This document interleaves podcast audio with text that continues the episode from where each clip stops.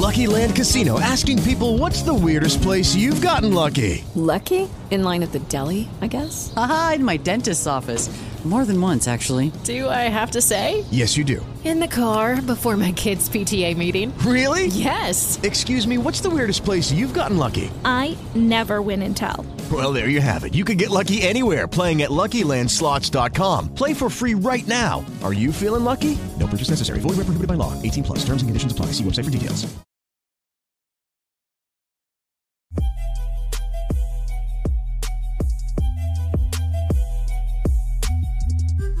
Quest'estate sento bepponato Le vacanze manco prenotato. Di ma io gli ho fatto un cartonato E mandate le querele che ora c'è un nuovo avvocato. Per le strade box to box, box to box, yeah. Sulla metro box to box, box to box, yeah. In palestra box to box, box to box, yeah. Con le cuffie tutto il tempo me ne ascolterei al 300 se Quest'estate sento Beppe oh. Quest'estate sento Beppe oh. Quest'estate sento Beppe. Oh. Quest'estate sento Beppe. Quest'estate sento Beppe. Pure al bar voglio sceglierlo su Tekken lei mi chiama quando torna amore. Scusa rispondo solo al mio direttore. Ah, Non pensavo sarebbe cambiata Quando Beppe cancellava il file della puntata Quando Giulio registrava con gli auricolari Quando Dan era in angola e fra in mezzo agli spari. Ah, Ora siamo forti sulle certi speaker Ora la scaletta è piena di rubriche. Momento ma io quiz e box to the Ora abbiamo anche una social media Per le strade box to box, box to box, yeah Sulla metro box to box, box to box, yeah In palestra box to box, box to box, yeah Con le cuffie tutto il tempo me ne ascolterei al 300 se Quest'estate sento Beppe oh. Quest'estate sento Beppe oh. Quest'estate sento Beppe oh. E quest'estate sento Beppe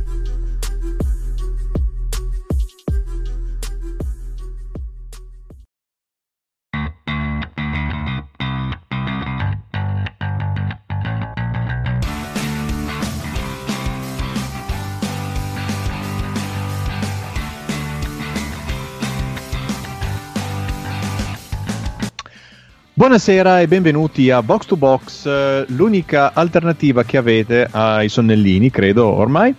Eh, ricordiamo che per venire incontro alla popolazione delle zone rosse, questa puntata di Box to Box e le prossime andranno in, or- andranno in onda gratuitamente. Sono disponibili gratuitamente, eh, mentre ovviamente per il resto d'Italia bisognerà continuare a pagare. Eh, episodio 140. 140 come il massimo dei caratteri utilizzabili per un, per un tweet fino a qualche tempo fa che tempi, o anche come l'età di Giobbe quando è morto. Eh? Beh, 140 su, su, su, questo sarei meno sicuro. Sì, ho dei dubbi, li ho anch'io, devo dire, ma... Eh... sì, aveva il passaporto di Eriberto questo, cioè. Vai un po' a verificare. Um, la situazione rispetto a una settimana fa è uh, degenerata e ve ne sarete accorti e ovviamente vi ricordiamo di uh, lavarvi le mani e anche i piedi, già che ci siete, tanto avete tempo e la cosa comunque può sempre tornare utile. E detto questo, però, dobbiamo uh, parlare del, di cosa succederà uh, al calcio uh, con il coronavirus e gli ultimi sviluppi. Perché se una settimana fa ipotizzavamo che la gente si sarebbe appassionata al Lecce, al Cagliari, al Napoli o alle Romane, a questo punto anche questa possibilità viene meno e non resta quindi che appassionarci a campionati su altri continenti, credo, finché almeno il virus non arriverà anche lì e, e quindi ne parliamo, ma non prima, ma non prima di aver presentato eh, coloro che sono oggi con noi, a partire dal direttore Beppe Ruggero. Buonasera a tutti, ciao, ciao ragazzi dall'Intercity 6789 esatto esatto. Sono tra, tra il Molise e, e, la Puglia lì in quella zona. Da, da dove vadano i, i, carcerati? Quella zona lì okay. ma, ma hai un modulo di autocertificazione certo certo certo, certo. Pensa, Eh. io ho anche cambiato la residenza, quindi non ho neanche le- la cosa, sto tornando a casa. No, eh, proprio sono residente al nord, quindi mi arresteranno probabilmente. No, ma se Anche autocertifichi che, che stai Hai- andando per motivi di lavoro urgenti, poi puoi farlo. Cioè, nel senso. Ma quali motivi di lavoro urgenti? Pu- Puoi anche mettere eh, box to box eh, come motivo urgente. Ma anche perché hai una faccia, Stare dal sud, quindi dovevo. hai una faccia da carcerato, se mai ne ho vista una, quindi è chiaro che tu sia sospetto in certe zone. Salutiamo quindi anche Francesco Andrianopoli. Buonasera a tutti, ingiustamente carcerato, eh, ovviamente. Ah, ecco. Francesco Mariani, Buonasera, buonasera a tutti. Giulio Di Cenzo, Buonasera a tutti, tra l'altro 140 è anche il probabile numero delle prossime partecipanti alla Serie A. giusto, e Daniele Mazzanti. Buonasera a tutti e una presta libertà al direttore Pepponato. Bepponato libero. Libero, esatto. Vi lancio, vi lancio l'hashtag così. Dunque, dicevamo, ehm, gli gli ultimi sviluppi sono che il CONI ha decretato la, la sospensione di tutte le attività sportive fino al 3 aprile e, e quindi, mh, insomma, non resta che chiederci cosa accadrà e ehm, cioè, io lo chiedo a voi. Aspetta, Marco, cioè, specifichiamo una cosa: in teoria il famoso decreto uscito sabato sera in bozza che ha causato il panico per la gente di Bepponato che deve tornare a- al sud. eh, aveva già stabilito lo stop delle attività sportive, eccetera, solo che eh, non, con- cioè, non completerà lo stop, ma il calcio poteva giocare a porte chiuse. Però, evidentemente, questa cosa non andava bene, come avrete sentito parlare il ministro dello sport come se fosse uno che stava al bar e che si fosse svegliato apposta per andare al bar domenica mattina. eh, e evidentemente serviva qualcosa di più che è arrivato adesso. La, la cosa che a me fa ridere da sentire è che questo continuo scaricabarile di responsabilità del CONI che dice il governo deve fare, il governo che dice no, ma noi diamo delle indicazioni e poi deve, deve fare tutto la Lega Serie A e la Lega Serie A che manda a fanculo tutti, grosso modo. Sì, diciamo anche, se non vorrei entrare nel, nel discorso politico, che diciamo che il governo sta dando indicazioni di massima, ma non è che stia dando... ehm, parlo anche come, come- come persone, come individui, non è che stia dando delle- dei divieti totali, nel senso cioè, c'è, c'è modo anche volendo, cioè sta lasciando modo più che altro di, di- di avere un potere decisionale su cosa fare e cosa non fare, perché se uno si autocertifica di muoversi e di per andare al lavoro può farlo. È come se stesse lasciando alla Serie A, la- alla Lega Serie A, eh, modo di auto eh, giustificare il fatto che de- debbano giocare o non debbano giocare. Mi sembra una grandissima idea lasciare Sì. la Lega Serie A del Sì. potere decisionale. Sì, ma infatti il CONI però adesso ha deciso che eh, fino al 3 aprile non si giocherà più, ma ha rimandato la palla al governo che deve eh, redigere un nuovo decreto in cui si scriva che il- la- anche il campionato professionistico di Serie A e tutti i campionati professionistici stiano fermi fino al 3 di aprile. Quindi staremo a vedere. Mi chiedo cosa possa mai andare storto a lasciare al popolo italiano libero di, di decidere, tra virgolette, seguendo la propria coscienza, così come al popolo, così come alla, alla- alla Serie A. Cioè, cosa mai potrà andare storto? Beh, eh, niente, è dimostrato che insomma se, se- se tu eh, lasci il libero arbitrio alle persone, le persone prendono e vanno in settimana bianca come se nulla fosse, oppure prendono un treno alle 23.40 da stazione Garibaldi correndo con le valigie appena fatte senza avvisare nemmeno i, pro- i propri datori di lavoro, eccetera, perché si sentono minacciati nella chiusura delle frontiere della Lombardia. Cioè, Quindi voi immaginate so, il Milan e l'Inter che, si- si Che a, a fuggire sui treni eh, per, per andare a cercare degli stadi al sud dove rifugiarsi. sarebbe, sarebbe bello. Eh, di fatto però non si sa, eh, insomma, intanto se il campionato potrà mai riprendere eh, e quando, eh, cose che però non si possono indovinare adesso. Però possiamo E- provare a sparare. Cioè, No, altro eh, Però diciamo che ci sono cose che si escludono, cioè se mai il campionato dovesse riprendere, eh, abbiamo finirà solo nel caso in cui non si dovessero giocare gli europei. sì. Oppure ad agosto facendo un- una pausa di un mese e mezzo per gli europei. Però sì, Oppure nel caso in cui noi non dovessimo giocare agli europei in quanto appestati d'Europa ci dicono no grazie, voi non venite, vi finite il campionato. No, Eh, però ci sarebbero poi tutti i giocatori delle altre squadre mh, che giocano nelle squadre Ma del in realtà c'è il, il campionato autarchico sempre sognato Esatto, dai- esatto, dai- che molti aspettavano da tempo. Esatto. In realtà la situazione è ovviamente molto problematica perché appunto non c'è tempo, non ci sono date per fare le cose e, e- e il problema, come- esattamente come era successo con Calciopoli, è che cioè, tu alla fine devi avere una classifica finale perché devi f- sapere chi, chi va nelle coppe e regolare anche le retrocessioni e le promozioni dalla B, se no è un delirio e sarà probabilmente un delirio incredibile questa cosa. Certo. Perché Ho- cioè, ho una domanda. messi in ballo e nessuno sa veramente come bisogna gestire questa cosa. E se non riescono a gestire il fatto di decidere porte chiuse e porte aperte, giochiamo oggi, giochiamo domani, figurati chi si piglia la responsabilità di una roba così grande tra qualche mese. Ho una domanda.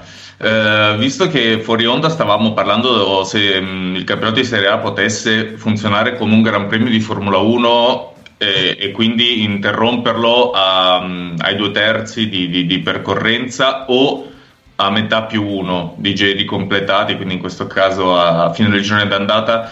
Eh, eh, mh, considerando che sui due terzi non ci siamo ancora arrivati e che se interrompessero adesso e decidessero che questa è la classifica finale, eh, creerebbero dei malcontenti perché magari, faccio un esempio, la Juve ha giocato contro le squadre più deboli, l'Inter no, eh, io dovevo ancora giocare con le ultime 5, la Juve ci ha già giocato, la Lazio potrebbe dire lo stesso, eccetera. Chi era in testa a fine del girone d'andata? Perché oh, mi è venuto tipo la scintilla mm, nel cervello e, e che, che magari la Lega Serie A decidesse che campione d'inverno uguale, tipo apertura e clausura, fanno l'apertura, il girone d'inverno, eh, campione d'inverno uguale campione dell'anno. Eh, chi- era in testa chi al fine del girone d'andata? La Juve. Credo la Juventus. Forse la Juve.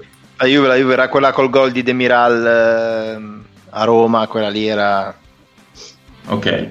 Era stata la Ma vittoria. stiamo del- andando completamente a caso, cioè è una... Sì, sì, sì, no, Eh, sto- perché lo sto- so. sto Sì, sì, andando ma è, la, completamente è la- a è la teoria Mariani, quindi. Ma no, No, ma in realtà, no. cioè, cioè, direttore, il, pro- il problema è che proprio non c'è, giustamente, non c'è una normativa su questa cosa. Quindi, eh, Esatto, vale- anche perché la Serie A non è- da quando è a girone unico ehm, non è mai stata sospesa prima della conclusione del torneo. E quindi io leggo qui da Calcio e Finanza che fa due ipotesi. Nel caso eh, il campionato insomma, non venisse, le ipotesi sarebbero due: o non assegnare lo scudetto, o assegnarlo alla squadra che a parità di partite ha ottenuto più punti. E, però, che, eh, che credo sia il criterio base per assegnare lo scudetto. sì. Anche detto criterio lotito diaconale, ecco, diciamo così, che era quello che- in cui sperava tanto il presidente della Lazio e purtroppo. Il, il problema è che a parità di partite bisogna capire il numero di partite, perché in realtà tipologie di partite non sarebbero pari.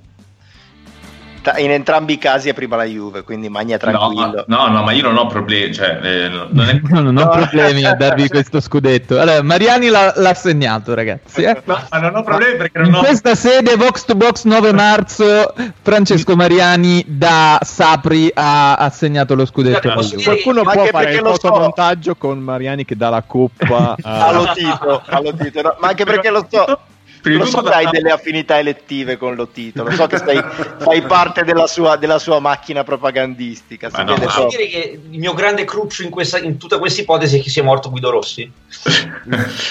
No, comunque per rispondere al direttore eh, da Sapri tua sorella, secondo, eh, secondo eh, è normale che però se la Lazio ha giocato 26 partite, non sono le stesse 26 che ha giocato la Juve, non sono le stesse 26 che ha giocato l'Inter. È normale che fra le tre ci saranno dei malcontenti sul quali partite ha giocato l'una rispetto all'altra. Ma so- facciamo un criterio soggettivo invece, cioè quale ha giocato meglio? Diamoglielo, eh, diamo lo scudetto a quella che ha giocato meglio. Ma tu mi stai prendendo in giro, ma guarda che, guarda che in realtà arriveremo a fare questi discorsi poi quando dovranno decidere chi ha vinto il campionato, chi è arrivata seconda, chi è arrivata terza e chi è arrivata quarta. Cioè, lo dovranno fare. E lo diamo al Lecce di Liverani, che però contemporaneamente retrocede, perché oggi sarebbe retrocesso, e quindi vince lo scudetto e retrocede contemporaneamente. Non, non mi state prendendo sul serio, la cosa mi dispiace, sono un po' dispiaciuto. Ma, dai, ma- ma per piacere. Ma no, E, tra Fra, veramente... credo che potrebbe poi non essere un problema soltanto italiano. E in teoria no, anche perché c'è i casi in Spagna, non so se avete sentito, ma in Spagna i casi tipo sono passati da 0 a 8.000 da ieri a oggi. Stanno chiudendo le scuole, le università e tutto. E quindi, cioè, sì, si sta diffondendo e i problemi c'erano anche gli altri. Comunque la cosa, a parte gli scherzi, la cosa mh, più seria sarebbe non assegnarlo e, e promozioni e retrocessioni magari eh, cioè, mh, le congeli eh, oppure succedono degli altri pastrocchi in Europa ci vai col criterio di chi è arrivato dove nell'ultima giornata ma il titolo non l'assegni sarebbe la soluzione più sì. me- io però sono estremamente preoccupato dalla questione promozioni e retrocessioni perché sai benissimo che quello eh sì sì sì sì, sì. Però lì è arriva, cosa- lì la arriva cosa- la locura No, anche perché noi pensiamo dalla B alla A, ma c'è anche la C che è Ci sono tutte le categorie, eh, certo. Sì, Quindi cioè, è un casino. ragazzi. Poi vabbè, potete solo immaginarvi cosa può tirare fuori lo titolo in una situazione del genere. L'altra cosa che mi divertirebbe in questo caso eh, sarebbe il parallelo con Calciopoli, quindi... Certo, te l'ho detto, mi spiace. Ma infatti la cosa più facile è darlo alla Juventus. Tanto già eh, loro considerano un numero di scudetti, gli altri un altro, quindi eh, aggiungere una polemica alle altre. Nel senso, aumentiamo la varianza Esatto, comunque, no? tanto comunque, eh, già che ci siamo, eh, diamogliene uno in più e, e che sarà mai, no? Sa- Sarebbe veramente un casino, però sarebbe molto divertente da vedere, sinceramente. Esatto, ma sarebbe bello dirlo proprio per que- con, questa, con questa spiegazione. eh. Ma quindi il criterio di tradizione sportiva della FIGC non, utili- non lo utilizziamo per la qualificazione alle coppe europee e per le retrocessioni? Che è la, cosa, parlando, è, eh? la- è- è la cosa più, cioè proprio mia. Io quando ho letto la pagina su Wikipedia mi aspettavo, non so, partisse la musica del carosello, cioè è una cosa veramente inutile, tra l'altro. Però, se non sbaglio, è uno dei criteri che viene utilizzato per la suddivisione dei diritti televisivi. Chiedo a voi, però dovrebbe essere tipo un qualcosa Uno di dei, simile. di è solito, sì, dei- una, una delle percentuali. Esatto. sì, no anche, anche per i ripescaggi fino, fino all'ultima riforma Certo, però oltre a questo ci sarebbe anche il problema che al momento eh, ci sono squadre che hanno giocato una partita in più e altre che ne hanno giocato nemmeno, quindi E, no, beh, tra l'altro in tutto questo c'è anche il problema della Coppa Italia, se poi ti aggiungo anche questo, cioè il problema di cose da non assegnare entro fine anno. Ma io credo sì, che ma la Coppa Italia ha, ha se ne qualche... frega, no, per carità, ci mancherebbe, però insomma. No, no, a, a meno... è molto complicato. Cioè, la Coppa Italia l'unica cosa è che la vincente, cioè una darebbe un posto alle coppe, eh, però in questo momento, eh, se tenessimo buona questa classifica, ehm, Andrebbe il Milan in Coppa UEFA, e lo dico ai- come gli anni 90, sì, eh, perché è in semifinale insieme ad altre... Ah no, c'è il Napoli? Sì, c'è il Napoli, che però sarebbe anche... che però sarebbe comunque... in Europa. Sarebbe comunque in Europa League In Europa- E, e allora ci va il Milan. E, e quindi si potrebbe fare un pastrocchio del genere e poi recuperarlo, E, non so e quanto. allora, ma- e allora mi sta bene, fermiamolo qua. Eh, E- anche, anche perché tra l'altro credo, credo il Milan comunque sia tipo eh, settimo. Sì, sì, confermo. settimo, certo, Quindi ma comunque, ha anche una sì. partita in più di Verona e Parma che potrebbero tranquillamente superarlo. Ah, Oppu- oppure si potrebbe dire tolgo l'ultima partita al Milan che però l'ha persa, Esatto. quindi resterebbe... cioè, capite che è, una, è un, discorso... L'ultima partita al Milan e siamo a pari partite col Parma in più semifinale di Coppa. Io direi che è, è a, quel, fatta. a quel punto poi anche il criterio di tradizione sportiva ci vede secondi. Quindi siamo a posto. Cioè, siamo- Esatto. Poi la UEFA mi sento- eventualmente potrebbe squalificarsi per, il, Per i fair play per i fair play finanziari, Esatto. così, per aumentare un po' la, La il divertimento. Vabbè, ma scusate, eh, cioè, interrompiamo tutto in questo stato di emergenza, non vogliamo interrompere il fair play finanziario. Cioè, Giusto, per dare un segnale quello- che bisogna quello già spendere andato, eh. e far ripartire l'economia. eh. Ma cosa sono Ah, le rate per, del per le mutuo? squadre, dai, per le cioè, squadre dentro la zona rossa non vale il fair play finanziario. Ci sto. Giusto, No, ma lancerei quel- l'hashtag quello- Milan non si ferma e andrei a comprare Mbappé, così io la, la lancio come... quello se non l'hanno già chiesto lo chiedono domani e a quel punto tenetevi pronti a- al professor Intrieri perché Sì. veramente il Milan compra anche LeBron James eh, e, e i, i due attaccanti degli Edmonton Oilers prende tutti Eh, sì, comunque... Compriamo stato- anche Mirko dei Beehive e facciamo la nuova sti- la nuova- il nuovo inno a San Siro. No, sì, a quel punto se sospendono il fair play finanziario bisogna mh, mettere una webcam a casa Intrieri perché lì veramente può succedere qualcosa di bello I barbari che arrivano alle porte dell'impero, succede di tutto poi a quel punto.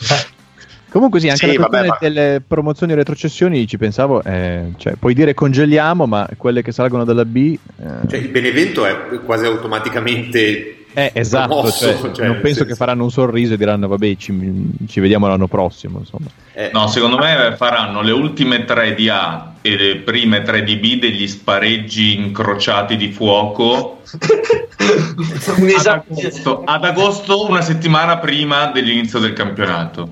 Ma con le pistole, cioè sono- è ammesso anche portare armi in campo. eh, a quel punto. Vabbè, ma a quel punto Benevento è avvantaggiato, scusami. eh. Il Cioè- tuo, il tuo è, è- è- è- è razzismo spiccio nei tuoi confronti. È Eh, au- autorazzismo. È cioè. autorazzismo. Vi parlo dalla zona rossa, non so di cosa stiate parlando. allargando lo sguardo all'Europa, se mi permettete, ehm, perché questa settimana in teoria si dovrebbero anche giocare eh, sia Champions League che Europa League.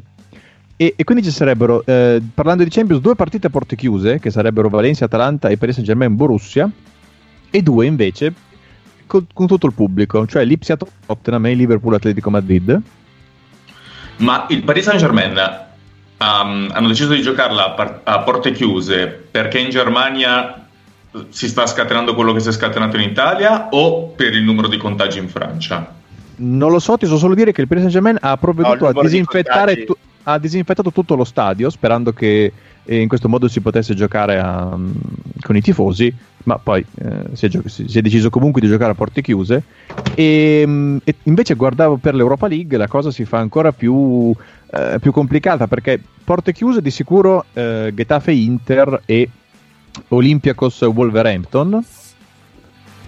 E, e poi ci sono una serie di partite in cui non si sa ancora. Cioè, Siviglia-Roma, la polizia locale ha chiesto al eh, governo locale le porte chiuse. E, mm, Rangers Leverkusen si giocherà con i tifosi, così l'Ask Manchester United, mentre Istanbul, Basaksehir Copenaghen, Wolfsburg Shakhtar e Eintracht Basilea mm, ancora non si è ben capito. Io leggevo oggi un tweet che riportava le parole di uno del portavoce tipo del, del sistema sanitario inglese, mi sembra di ricordare, eh, o della sicurezza, non mi ricordo bene, che diceva che eh, in uno stadio pieno da 70.000 persone, se anche uno ha il coronavirus, alla fine eh, potrebbe contagiare solo quelle due persone vicino, vicino a lui.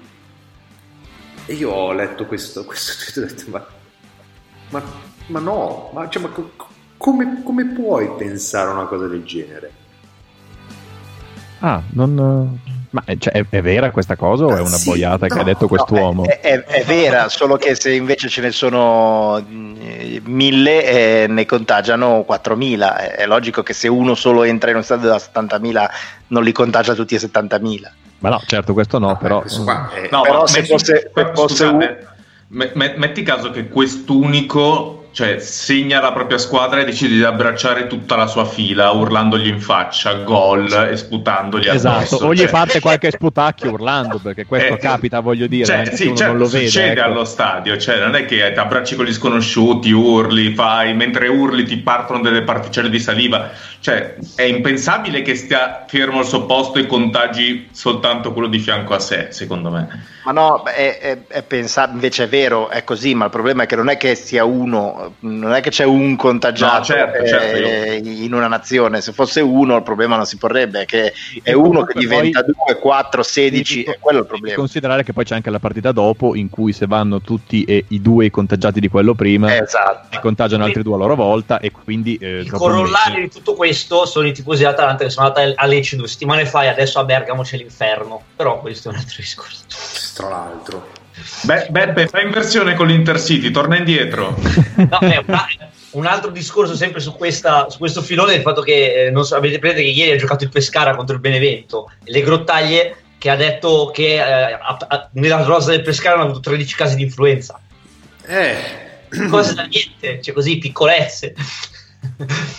Invece per la disinfezione dello stadio che diceva prima Marco, io vorrei sottolineare che eh, l'hanno fatto anche a Napoli e a San Paolo quando in teoria doveva andarci a giocare l'Inter. Prima, che, prima della partita poi rinviata hanno fatto la disinfezione di tutto lo stadio. Sì, che A parti eh, invertite ci sarebbe stato da ridere, insomma, ci sarebbero stati grandi eroini da tutte le parti.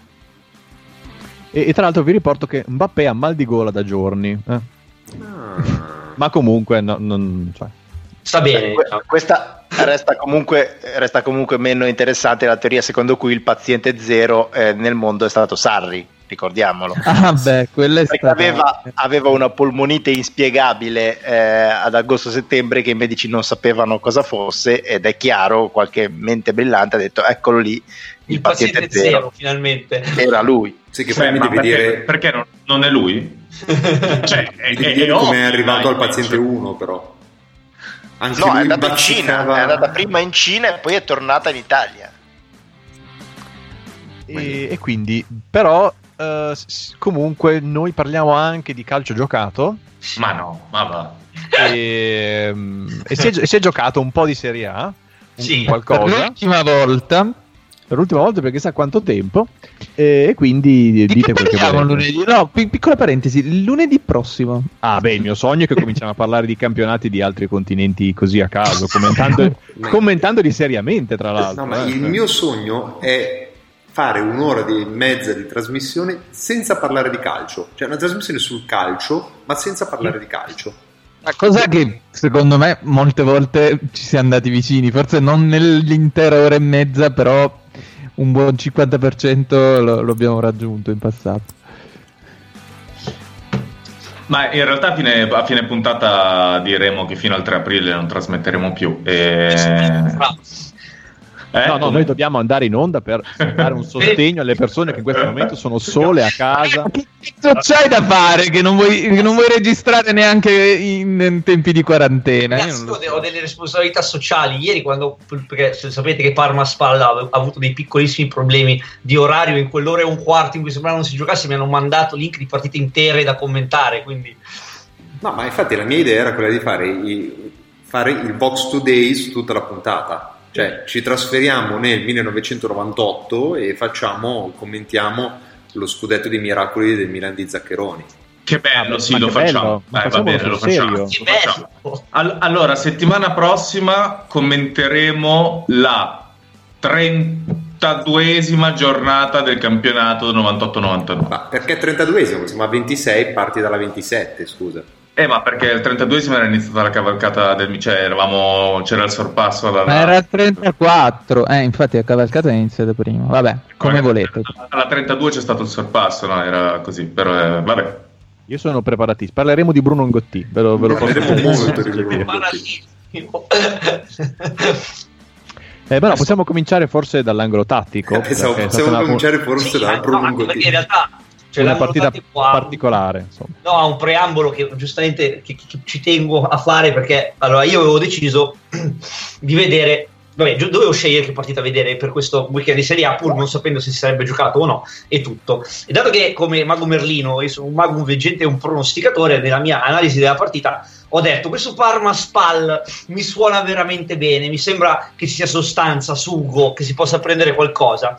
Però io non pensavo che stesse per succedere l'apocalisse e quello che effettivamente è successo, perché come al solito il destino mi ha preso, mi ha portato per mano verso la leggenda. Tutto questo grazie al ministro dello sport, Vincenzo Spadafora, per chi non lo conoscesse, che eh, una- la domenica mattina si è svegliato dopo che il giorno prima era uscita la bozza eh, del governo che impediva gli spostamenti e tutto. eh, si è svegliato alle 12 di mattina e ha detto: Beh, cosa si fa oggi? Si gioca la Serie A? No, è impossibile. Questo è proprio inaudito, non lo accetto. E ha iniziato a dire questo a reti unificate, a chiunque passasse. Penso che abbia fatto, presen- abbia fatto presenza in 82 trasmissioni ovunque, tranne che da noi. E questo ha portato a tutta una serie di conseguenze perché giustamente si parla al ministro dello sport, la gente si fa delle domande. Tra queste che ehm, già i giocatori di Parma e Spal probabilmente si stavano facendo delle domande, non avevano molta voglia di eh, partecipare alla partita, e li capisco peraltro. E quindi si è arrivati al, al ritardo della partita in un clima assolutamente surreale, voi che l'avete visto confermerete in cui nessuno sapeva cosa stesse per succedere perché lo stop è arrivato con i giocatori già riscaldati già nel tunnel pronti a entrare perché era un minuto del calcio d'inizio sono tornati indietro. Il primo rinvio era mezz'ora poi c'è stato un altro quarto d'ora e poi il fischio inizio è stato stabilito eh, alle, alle 13.45 quindi un'ora e un quarto dopo rispetto a- al- all'originale inizio della partita. Nel frattempo Spadafora ha parlato è stato insultato da Del Pino è successo di tutto. Ieri è stata una giornata veramente incredibile dal punto di vista delle dichiarazioni ehm, e di tutto quello di tutto il carrozzone politico insomma che sta dietro la Serie A in tutto questo Parma e Spal hanno pure giocato Eh, come vi ho detto, in quell'ora e un quarto i nostri ascoltatori erano talmente preoccupati di aver mandato due partite che prima o poi guarderò, visto che probabilmente non avrò finito da vedere. E anzi, se qualcuno volesse vedere partite del passato che non siano eh, Inter Milan 0 a 6, parteciperò volentieri. Eh, Parma Spal. eh, Posso chiederti proprio quella invece? No, perché è nella mia facoltà negarmi, quindi. E Parma Spal, cioè, già in un clima surreale perché potete immaginare i giocatori eh, che già avevano dei dubbi, eh, di sicuro questo avrà acuito la loro preoccupazione per la situazione generale, eccetera. In più era Parma Spal e si sono trovati nella situazione di giocare all'improvviso così. La partita non è stata proprio eh, il trionfo de- del- dell'agonismo e del bel calcio, come dimostrano un paio di dati, cioè su 99 minuti tempo effettivo 45%, cioè 45 scarsi, e la squadra che ha vinto, cioè la SPAL, ha fatto il 39% di possesso palla, di cui il 34%, cioè 5 minuti e 50 totali nella metà campo avversaria. In una partita già in cui la- il Parma fa il 61% di possesso palla, qualcosa è andato storto, ma molto storto. Eh, la partita non è stata bella come potete immaginare, però mh, è stato divertente seguire tutto l'evolversi della situazione perché la SPAL eh, adesso ha cambiato allenatore ed è in mano a Gigi Di Biagio che io ho insultato in lungo e in largo.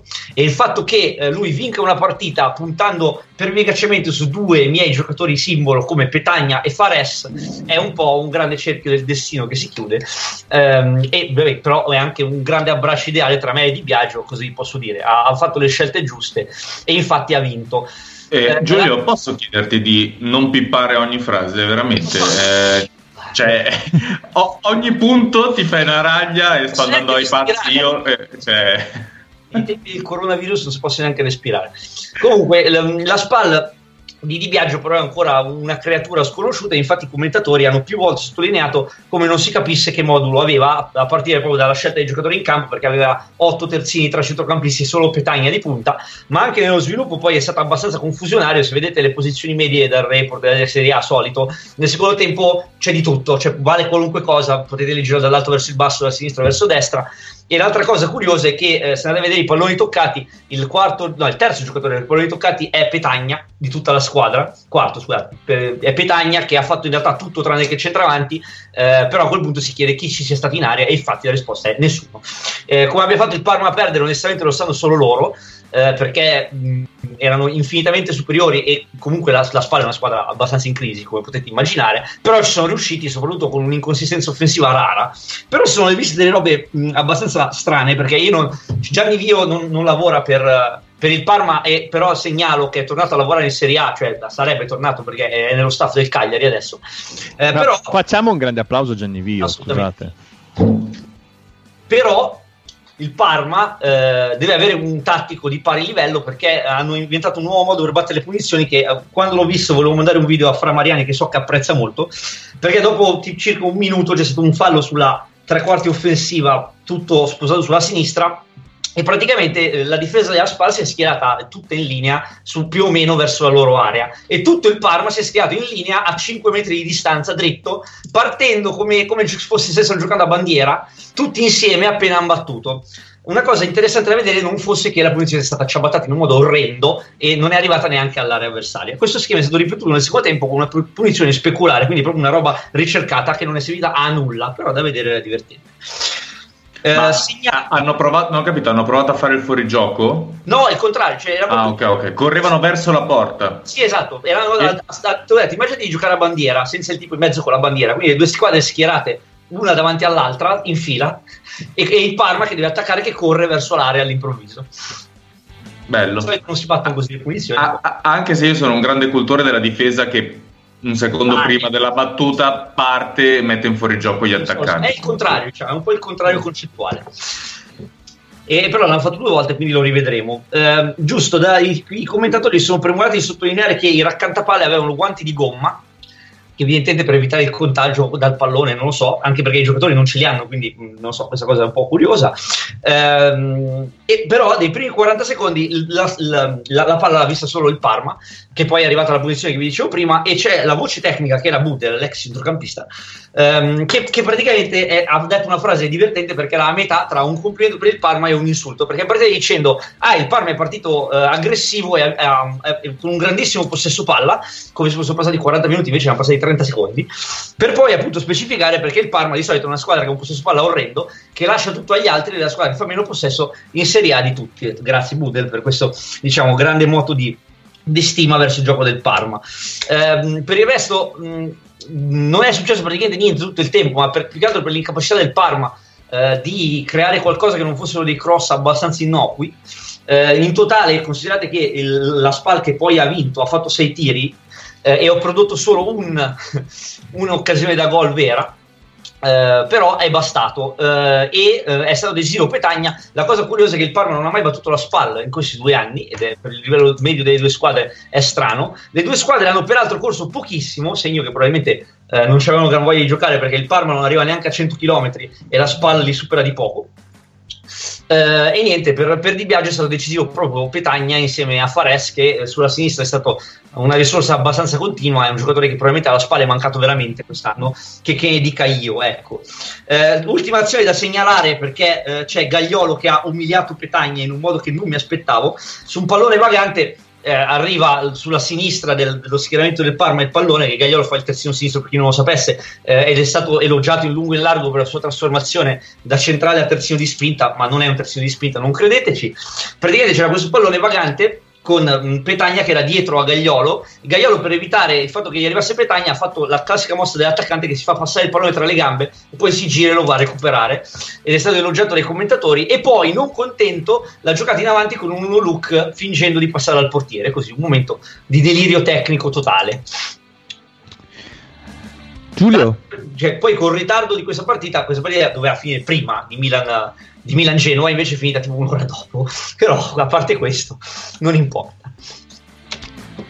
Uh, Giulio? Dimmi. Puoi, ricu- puoi, recuperare per la prossima settimana Vicenza Perugia 3-0 del 14 marzo 99? Eh, no, no, ci, devo, devono esistere i link direttore. Se esistono lo faccio ma da, questa richiesta da dove ti viene? Ma cioè, non lo so, no, perché parlavamo del, campionato, o... no, parlavamo del campionato 99, no, 98-99, allora ho detto, beh, andiamo a vedere una partita d'angolo tattico di quel periodo. Ho scelto una data che, che ci stava, era 20, la 25esima di ritorno, mi, mi piaceva questo la Vicenza Perugia. di ritorno, erano 50 partite l'anno. ah, sì, hai ragione, ho sbagliato, ma perché c'è scritto così e anche Wikipedia fa le cose male. E comunque sì, mi piaceva questa, squadra, questa partita tra due squadre che non vedono la Serie A da tanto per, tempo. Però Peppe, se vai alla settimana subito dopo, alla 26esima, c'è un Samp Inter 4-0 con tripletta di Vincenzo Montella che... Mua, proprio un bacino a Giulio. Per una tortura, eh. mi ha mandato partite di, di un certo quale spessore. Tipo Salernitana Sampdoria 2-0 nel 98-99. È comunque il 98-99, eh. sì, è quella stagione lì che dovremo approfondire chiaramente. No, e poi un incredibile cos'è? Messina Regina 2 a 1 del 2004-2005. Io uh, volevo aggiungere una cosa che avevo visto adesso su Twitter.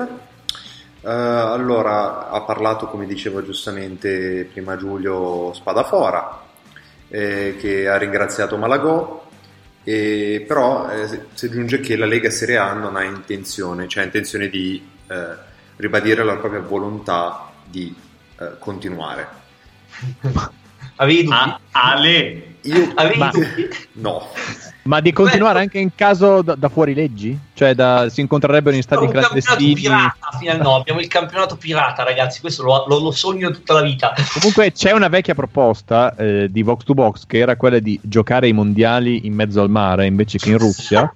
e potremmo comunque riutilizzarla per, eh, per la Serie A, no? Sì, Insomma, certo. per il campionato. No, poi soprattutto adesso, cioè, se va avanti questa querela, ci sarà finalmente cioè, il celebrity deathmatch tra Dalpino e, e Spadafora. Io lo pretendo perché sono due, sono due titani. Beh, comunque, se verrà fatto davvero un decreto, poi la Serie A dovrà, Eh sì, sì, credo, ar- arrendersi. Perché, insomma, Certo, Cre- meglio usare il dubitativo. Cioè, certo, assolutamente. Oppure la Lega Serie A potrebbe im- impadronirsi del potere in Italia e assumere il controllo. No, anche di- perché comunque ne- negli ultimi giorni secondo me c'è il grande vuoto di dichiarazioni di Lotito. Io attendo con ansia che Lotito inizi a dire qualcosa, possibilmente sparando. No, parliamoci chiaro, se i Juve Inter era una X, questo campionato era già finito. visto che non lo è, fi- ah, si sì. continua a giocare finché la Lazio non è di nuovo in testa e poi lì forse ci si può fermare. Sì, vogliamo dire due parole su Juventus Inter? Mm. Lo riteniamo necessario? Ah, più che altro sì. per... io, sono, io ho studiato. Bene, allora No, allora, io, tanto, okay. io, io, non, io, non, vorrei più sentire Giulio, vorrei sentire Fleccio. Vai, fai provare Fleccio. Vai, Fleccio, dici tutto tu. Aspetta, che non ho sentito, avevo un calo di linea. Parla di no, Juve. No, serio. Parla no, di... Pa- parlaci di Juve Inter. Beh, è un po' come Bibbiano, parlateci di Bibbiano, cioè un, caso veramente scottante. Eh, di, di, una partita che doveva mettere di fronte le due realtà più forti del campionato e invece è stato sostanzialmente un allenamento per la Juve. E, e non va bene, nel senso che questa non, in questo periodo non era una grande Juve, era una squadra che andava in difficoltà abbastanza facilmente, eh, bastava metterle un po' di pressione alta e non farla uscire dal palleggio basso e invece l'Inter eh, inspiegabilmente per me, eh, magari Giulio me lo spiegherà, non è riuscita a portare un pressing alto, non dico decente, ma nemmeno di, eh, di livello discreto. E a quel punto eh, si è trovata la Juve sostanzialmente sulla tre quarti a suo piacimento e poi ovviamente mh, la Juve con le sue difficoltà di, eh, di creare occasioni da gol nitide non l'ha tradotta questa superiorità eh, in, in gol fino al secondo tempo, però è stata una partita in cui l'Inter non ha fatto veramente nulla per mettere in difficoltà la Juve. E, e, e se questo poteva avere un senso nella partita d'andata, eh, nella partita in, in, cui comunque la Juve eh, era in un periodo in cui giocava bene, in questo momento, dopo che hai visto più o meno tante squadre molto modeste eh, fare, mettere in difficoltà la Juve, quindi dovresti saperlo, eh, l'Inter non c'è riuscita. Io so che e... ti stai riferendo al Milan, maledetto. no. no, stavo pensando al Verona e al Lione in questo momento. E Ma, quindi e, e cioè, l'analisi può essere merito, Fleccio, Fleccio, può essere merito del fatto che Sarri si sia schierato col 3-5-2 a specchio? no, è successo, però e quindi, sinceramente, cioè, secondo me è da analizzare più dal lato Inter questa partita che dal lato Juve, perché dal lato Juve la Juve ha fatto più o meno le cose che da inizio stagione eh, fa sempre, però non ha trovato opposizione eh, davanti, davanti, alla sua, davanti, alla sua, area e quindi ha potuto fare quello che voleva. Va anche detto, ecco, qualcosa che la Juve ha fatto meglio che in altre partite è stato il, il, pressing alto, la riaggressione su quella Juve è stata molto efficiente, eh, diciamo aiutata da una partita maestosa di Bonucci e Delict in anticipo. Ecco, questa è una differenza, questa è una cosa che altre, in altre partite non si è visto. I, I, centrali della Juve, soprattutto Bonucci, è da mesi e mesi che hanno la tendenza a non seguire il pressing alto dei centrocampisti e questo genera disastri, varchi tra i reparti, eccetera, eccetera Ieri Bonucci ha giocato come un assatanato sempre per l'anticipo, eh, che è cosa che peraltro lui saprebbe fare se solo volesse, e, e si è vista la differenza. Eh, cioè, questo cambia tutta la squadra se Bonucci approccia la partita in questo modo qua. La storia di distanza è verissima perché comunque alla fine la Juve è stata ordinata, questo cioè, è la prima cosa che sento dire e giustamente come dicevi te, se all'andata la Juve ha giocato una delle migliori partite della stagione, questa non è stata una delle migliori partite della Juve, a parte cioè, appunto giocare ordinata, perché Sarri è stato molto intelligente a tornare al 4-4-2 di inizio anno, sfruttare Matuidi e Douglas Costa come esterni di centrocampo, Higuain e, e Ronaldo come punte, per intasare la zona centrale e, e presentare due linee strette, ma per un motivo semplicissimo, perché il gioco dell'Inter eh, da, da, da, da, un girone intero, perché esattamente da Inter Juve, cioè da quando si è rotto Sensi, che era la, la, variabile che rendeva qualcosa di diverso in tutto questo, quando si sono rotti Sensi e Sanchez, che erano le due variabili, eh, è questo 3-5-2 che si basa molto sulla fisicità, ma soprattutto sulla giocata verticale, sulle punte, che poi cercano eh, di, di ottenere qualcosa. Il 4-4-2 eh, aveva due scopi. Uno, mettere quattro giocatori attorno alle due punte, cioè i due mediani e i due centrali, come ovvio che sia. La seconda era appunto togliere tutte le di passaggio dirette perché c'erano più giocatori in quell'area di campo. Eh, e il risultato è stato che quei due non hanno mai visto palla, non sono mai riusciti a smarcarsi se non in, in occasioni veramente residuali e quindi il gioco dell'Inter è rimasto eh, il classico gioco da 3-5-2 cioè scaricare la palla sugli esterni e vedere cosa succede e secondo me questa in realtà è stata la scommessa di Sarri in generale perché secondo me aveva, cioè, sapeva benissimo che eh, in uno contro uno in uno contro due Candreva e Ashley Young non avrebbero prodotto chissà che cosa contro giocatori fisici e comunque capaci di fare il loro lavoro come eh, già solo Alexandre Quadrado, ma soprattutto coadiuvati comunque da Douglas Costa eh, e Matuidi che quantomeno il fisico ce lo mettono. Eh, il problema dell'Inter è uno, questa, questo, questa cosa qua, cioè che non ha un'alternativa a questo e non ce l'ha eh, da ormai da troppi mesi. Eh, le alternative sarebbero due, Eriksen e Sanchez, che però in questa squadra non hanno cittadinanza ancora per qualche motivo che solo Conte può sapere.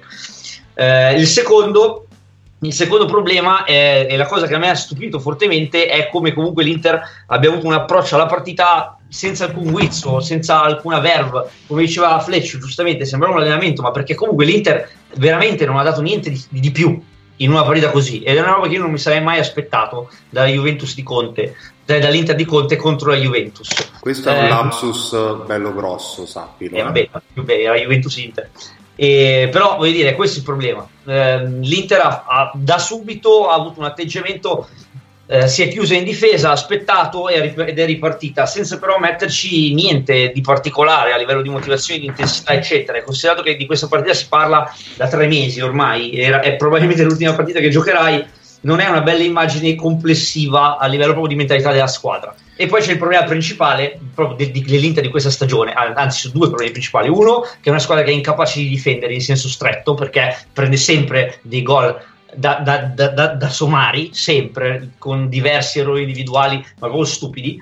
E, e, nonostante questo è una delle migliori difese della Serie A, però se, se andate a rivedere i gol subiti dall'Inter sono quasi sempre stupidi e con degli errori veramente di concetto incredibili. Cioè, perché un conto se ti fai il gol di, il gol di Bala, che ok ci può stare, ma l'altro non è un gol che puoi subire, soprattutto se hai qualche idea eh, di, di, voler portare a casa la partita. Eh, e il secondo è che eh, non, cioè non è possibile non avere un'alternativa e approcciare in un modo così molle una partita così importante. L'unica cosa positiva è il rientro di Andanovic e finalmente ho rivisto giocare la palla dentro e se devo darmi come nota positiva il rientro di Andanovic figuratevi come sto conciato.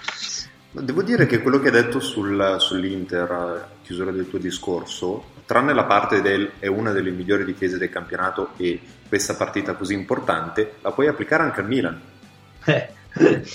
Non è una cosa che gioca a favore dell'Inter in questo, in questo caso assolutamente, però è così, cioè svagati, eh, nessun interesse nel, nel, nel giocare fondamentalmente la partita in questione e con dei gol da polli presi in quantitativi industriali hanno l'attenuante di essere scarsi.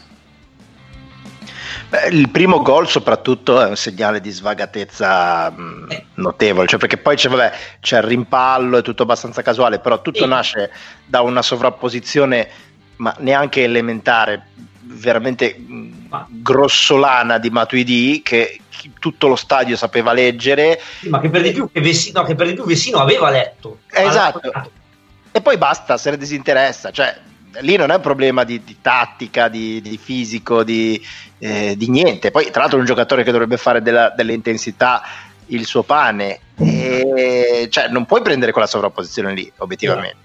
E poi c'è il fatto vabbè, che l'Inter veramente quando subisce un gol va giù di testa in un modo incredibile e infatti dopo l'1-0 l'Inter ha smesso di giocare e la, partita è tornata completamente in mano da Juve perché prima se l'Inter comunque non aveva prodotto niente però almeno riusciva a tenere palle e alzare il baricentro poi non è riuscita a fare nemmeno quello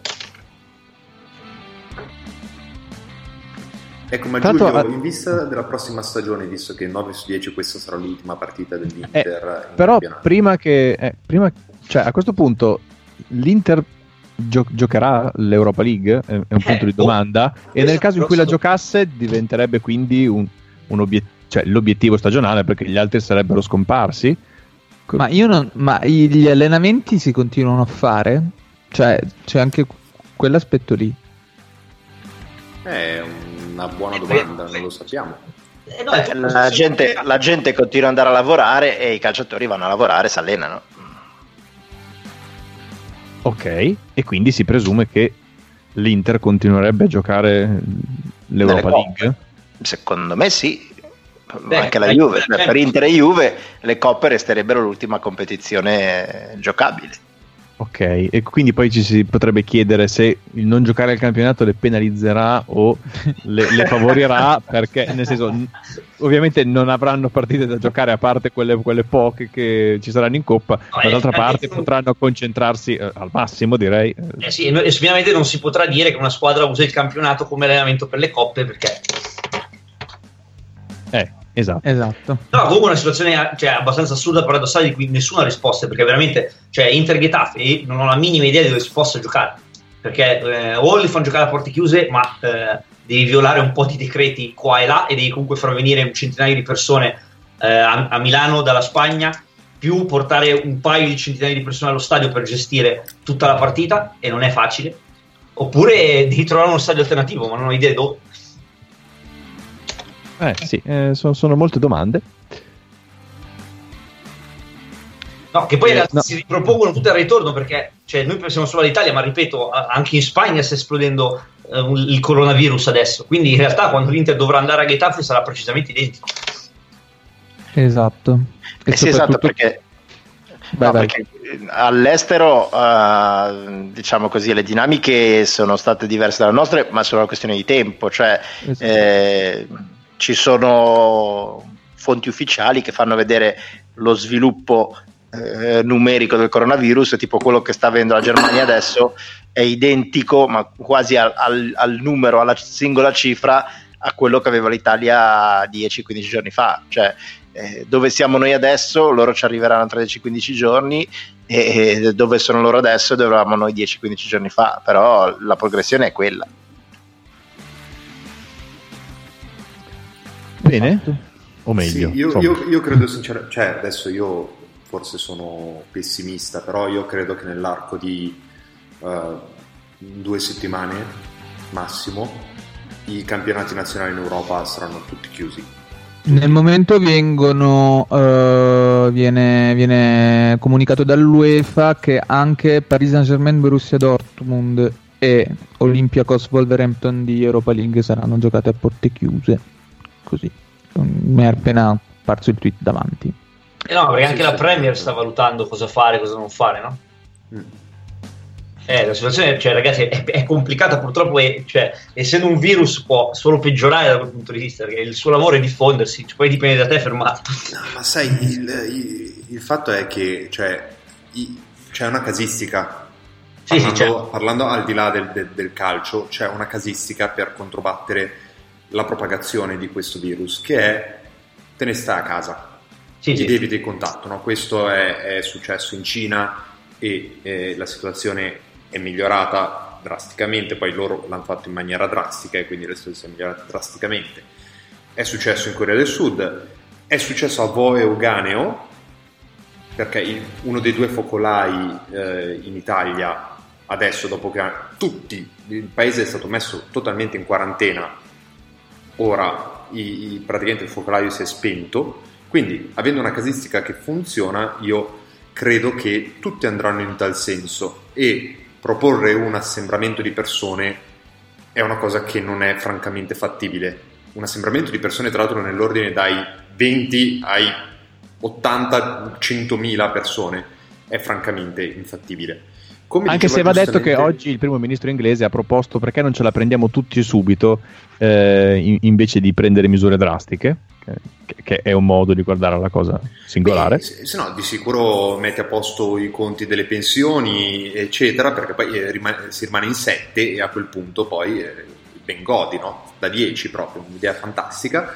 Ma a parte le cazzate, secondo me... Eh, davvero si andrà verso la sospensione dei campionati, anche perché, come diceva giustamente Fleccio, non più tardi di settimana scorsa, già solo aprire un impianto per una partita, anche se a porte chiuse, coinvolge x mila persone.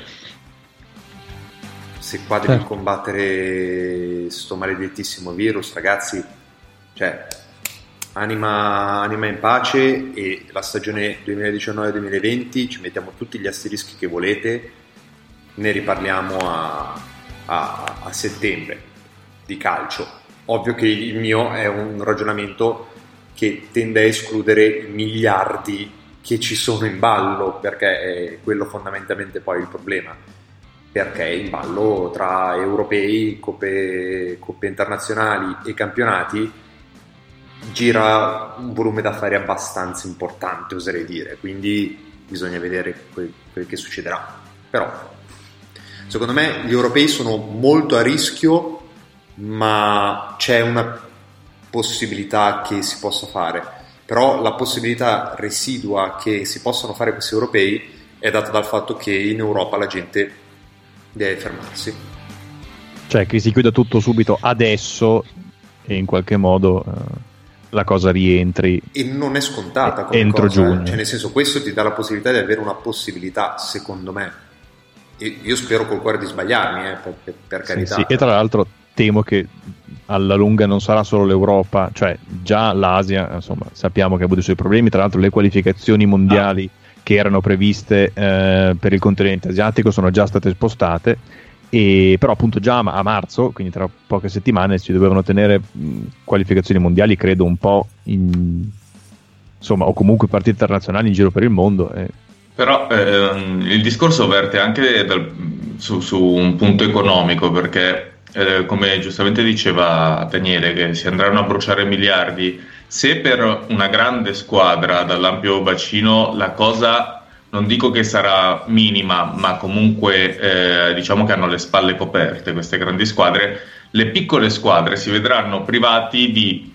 Eh, io mi, mi, mi, sto portando avanti di qualche mese quando oggettivamente secondo me saranno in, in ampia crisi economica, eh, vengono private di eh, ehm, bollettini, eh, sì bollettini scusatemi, botteghini eh, pubblicità, perché ovviamente una, uno sponsor che ti paga la pubblicità ogni partita non te, la, non, non te la paga se non ci sono tot mila persone che la vedono. E, e, e quindi avrà, avrebbero queste società soltanto costi per non giocare e secondo me oltre al, al, casino di retrocessioni, promozioni eccetera potremmo ritrovarci come qualche anno fa è successo con un sacco di squadre eh, in difficoltà economica all'inizio della prossima stagione lasciando perdere quelle dei 7-8 insomma quelle più grandi tutte le altre potrebbero avere questo problema, cioè proprio problema di soldi nell'iscrizione, problemi di soldi per pagare gli stipendi. Cioè... E quindi a quel punto potrebbe arrivare qualche misura tipo spalma debiti o cose del genere? Credo di sì, sì. Cioè, così come secondo me il, il paese Italia non può prescindere da una da delle leggi che vadano incontro alle realtà aziendali, ma intendo proprio le attività economiche che va, spaziano dal bar a, a, all'impresa, per superare questo, questo, momento, perché l'Italia al momento attuale è in ginocchio da, da, dal punto di vista economico e, e lo sarà sempre di più, cioè, basti pensare al settore eventi, al settore turismo che, che sono mo, moribondi adesso, cioè nel senso ovviamente eh, sono moribondi, avranno, avranno bisogno del, de, di un aiuto dal punto di vista del, dello Stato, quindi da, il legislatore dovrà fare qualcosa a riguardo. Così come bisognerà fare qualcosa anche per le società di calcio che fondamentalmente sono aziende, anche quelle, anche perché non puoi, come diceva Fra, non puoi non pensare che loro al momento attuale abbiano costi e basta, che poi ovviamente c'è un bilancio annuale, eccetera, così che non so quanto possa eh, essere modificato, diciamo, dal day, dal day, by day, cioè nel senso dalle cose che eh, vengono pagate di settimana in settimana. Perché... Eh, puoi, licenziare, puoi licenziare personale, eh, è l'unica. È l'unica è quella perché i giocatori hanno dei contratti che sono blindati, quindi non è che puoi dire, beh, sai che c'è. No, però, no, no, però in casi del genere puoi dire circostanza eccezionale e li puoi lasciare a casa. Eh sì. Inizi a tagliare giocatori, alle staff, tutto quanto e quindi sopravvivi e, e poi però la prossima stagione parti che hai, sei, eh, sei sopravvissuto economicamente sei allo sbando tecnicamente perché non hai più giocatori. Eh, è perché devi giocare con la primavera a quel punto. sì. ecco, cioè, immaginate cioè adesso un campionato solitamente in cui non c'è nessun, mai nessun tipo di problema come la Serie C, immaginate questa situazione. Va? Ah, beh, la Serie C secondo me da, dalla prossima stagione potrebbe diventare a girone unico la Serie C. no, no, eh, ma, scherzo, a, gi- a girone 1 lasci una squadra cioè... io infatti quando parlavo di crisi economica mh, partivo dal presupposto che le prime 10 di Serie A problemi potrebbero averne pochi o comunque limitati. Eh, insomma, sì, anche no, lì gli togli un terzo degli introiti. Eh. No, no, certo, eh, pot- però potrebbero, diciamo così, sopperire in qualche modo comunque con un tirando la cinghia da qualche parte. Comunque da, credo da, che finché sei in Serie A puoi sempre contare, su, avrai, sai che avrai i diritti televisivi da, da lì in giù, eh, l'anno dopo eh, sarà, sarà, sarà, sarà, un dramma. Cioè, dall'undicesima, di, dodicesima di Serie A fino alla fine della Serie C, all'ultima di Serie C sarà, sarà un dramma eh, dal punto di vista economico questo, questo stop. Adesso, lasciando perdere che sia giusto, è ovvio che sia giusto. Sto pensando però a, al fatto che siano aziende, comunque, come ha detto Daniele, le squadre di calcio. Quindi questo potrebbe poi riproporsi il problema in altro modo fra qualche mese. Bene, dopo... Eh, mm, ok, bene, ci sentiamo. Sì, sì, sì. Eh, direi che possiamo passare eh, al quiz. Ma sì. Perché il quiz c'è ancora, nonostante... Cambiamo toni. Eh, nonostante il virus, eh, il quiz resiste. Lancio, lancio una sigla a riguardo. Vai. Prego.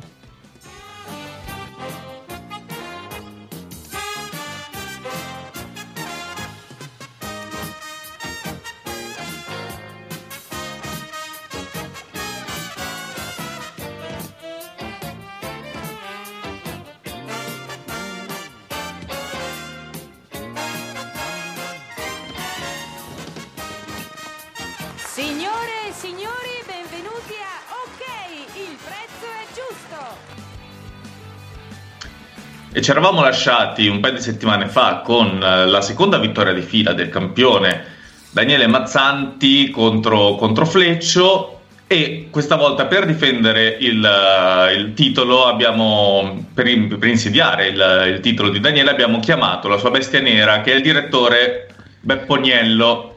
Buonasera a tutti anche a Daniele Mazzanti.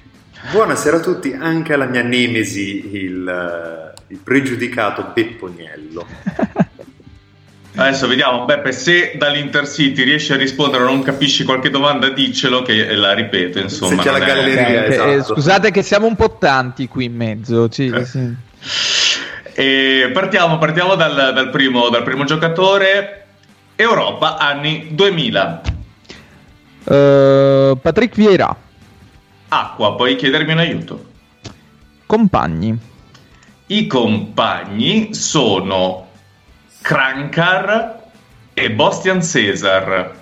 Nico Krankar e Bostian Cesar. Oh, ma non lo so, dico Pellissier. Mm, no, acqua. Se ci abbia ah, giocato. Acqua può, può rispondere Daniele. Walter Birsa. E acqua anche Walter Birsa. Puoi, dirmi, puoi chiedermi un altro aiuto? Parola la parola è Champions League, quindi Pellissier escluso. um, Amauri. E, ehm, acqua. Amauri quindi... lo conteggiavi italiano? Beh, ho, sì, detto Europa, detto Europa, ho detto Europa. Sì. Poi ha detto Pellissier. Comunque parla, acqua, sì, comunque acqua, quindi parola Beppe. Puoi, uh... rispondere, puoi rispondere prima di chiedere un, un, un aiuto. Uh, no, dai, non, non, ce l'ho. Ti chiedo un'altra coppia di compagni. Un'altra coppia di compagni sono Milos Krasic e Wagner Love. Sì, ma ragazzi, che qualità, ragazzi! Krasic Mamma mia, che nomi qua! E Wagner Love. Uh, uh, non lo so. 5, 4. Olic. Boh. Come hai fatto? È Ivica Olic non ed è giusto. voglio credere come hai fatto. Eh, croati, croati anni 2000 Zagabria Dinamo Zagabria e piano piano. Qui ci sono dei brogli danni io te lo ma dico. com'è possibile? Eh, ma eh, Bostian Cesare è sloveno è incredibile. Eh, ha, giocato, ha giocato nella Dinamo no? Sì, sì, sì, ha giocato con, sapevi, con, ha giocato con Krankar e Bastian Cesar alla Dinamo Zagabria insieme eh, a Ibiza Olic, eh, Olic, Olic e con Krasic e Wagner Love ha giocato alla, allo Zesca di Mosca e poi l'altra coppia sarebbe stato Marcelo Diaz e Albin Ekdal all'Hamburgo. Le, par- le partite sarebbero state Hamburgo-Stoccarda del 2007 e Bayern-Chelsea 1-1 del 19 maggio del, del 2012. Le parole Champions League ve l'ho detta. Per- perfect hat trick perché contro Lione in Champions 2010 ha fatto quello che si chiama appunto tripletta perfetta col destro, sinistro e eh, con la testa e poi vice allenatore perché eh, è stato, e non so se ancora, mi sembra di sì, eh, in carica come vice allenatore della nazionale croata. Ma è veramente incredibile che tu l'abbia indovinato con, con i, quei tre. Eh... Di... Tra l'altro, ragazzi, c'è Olic, giocatore più dimenticato del Bayern Monaco 2009-2010, che arriva in finale Champions contro l'Inter perché quella stagione domina in lungo e in largo, soprattutto in Champions League. E giocatore comunque indistruttibile, cioè è andato grazie, avanti. Grazie. Per Grazie Mariani per avermi passato il nome di Olic. No, no, gi- giuro di no perché ti odio. E, saluto, saluto il, la persona che ci ha eh, suggerito il giocatore che è Fedin, Fedensky, che io non so pronunciare. Fedensky. Gra- grazie Fedensky per avermi passato il giocatore. E 38 punti, 38 punti per lo sfidante. Passiamo un po' sgomenti al secondo, al secondo giocatore. E, e, quindi parola al campione eh, che deve partire dallo svantaggio di 0 a 38, Europa anni 90. Lothar Matthaus. Acqua, puoi chiedermi un aiuto. Parola. La parola è Inter. Beh, allora ci stava. Uh, Yuri Yuri Giorkaev. Acqua. Beppe, puoi rispondere. Benoit Coe. Acqua, come Giorkef. Eh, ah, io non so come tu abbia fatto a indovinare Ivica Olic. Ma non lo so. e Dai, poi... Madonna, ma una una botta di culo ogni tanto potrebbe avercela nella vita. Andiamo avanti. Ma manca la moglie di Olic, si ricorda di Olic. Puoi chiedermi un aiuto? Ti chiedo i compagni. Una coppia di compagni, Edgar Davids e Clivert, Patrick Clivert visto che c'è anche il figlio. Dico. Bogart. Ed è fuoco, però non è giusto. Daniele puoi rispondere. Allora... Dennis Bergkamp. No, puoi chiedermi un altro aiuto. Un'altra parola. Un'altra parola è Crystal Palace. Mi ricordi i, comp- uh, i, compagni che aveva detto? Bogarde e Davids erano? No, Bogarde era la Scusate. risposta di, okay. di, Beppe, i compagni erano Davids e Clivert. Ok, allora dico Bodo Zenden. Eh, no, Beppe, puoi rispondere? Uh, Aaron Winter. No, però puoi chiedermi un aiuto. E allora ti chiedo una partita. La partita è Italia-Olanda semifinale dell'Europeo 2000. Mm. Uh... Frank De Boer. Ed è giusto. Yes. Ed è giusto, ed è giusto. E Frank De Boer, i punti sono 17. Eh, quindi il totale diventa 55 a 0 è ancora, è ancora ribaltabile eh, ha giocato con Davids Kluivert all'Ajax, l'altra coppia di compagni sarebbe stato Van der Sar e Laudrup sempre all'Ajax, Puyol e Xavi nel, nel, Barcellona come terza coppia di compagni. La partita ovviamente Italia-Olanda ce la ricordiamo tutti, sbaglia due calci di rigore. Svezia-Olanda del 2004 perché per fare un fallaccio si fa male. Eh, le parole Inter Crystal Palace perché ha allenato entrambe e la terza parola sarebbe stata figlie ovviamente non so. Pensa, il pensa motivo. che io con Inter ero fermo al, al, a cercare uno che avesse giocato nell'Inter per poi andare da tutt'altra parte verso Eh no, ma anch'io Però, cioè, effettivamente già Inter una volta sì, che lui dice Inter, Bogarda eh, no, ma in realtà devi Inter pensare. Crystal Palace non mi, son, cioè, non mi sarei aspettato Zenden come nome e neanche Sì. Bogard però è vero, è vero, è vero. no no è vero. Quindi andiamo all'ultimo giocatore, 55 a 0, parte il campione perché è in svantaggio. E Europa anni 2000. Europa anni 2000 faccio come Vincenzo Europa anni 2000 e io dico Francesco Totti Acqua. Puoi chiedermi un aiuto? parola La parola è eroe dei tre mondi.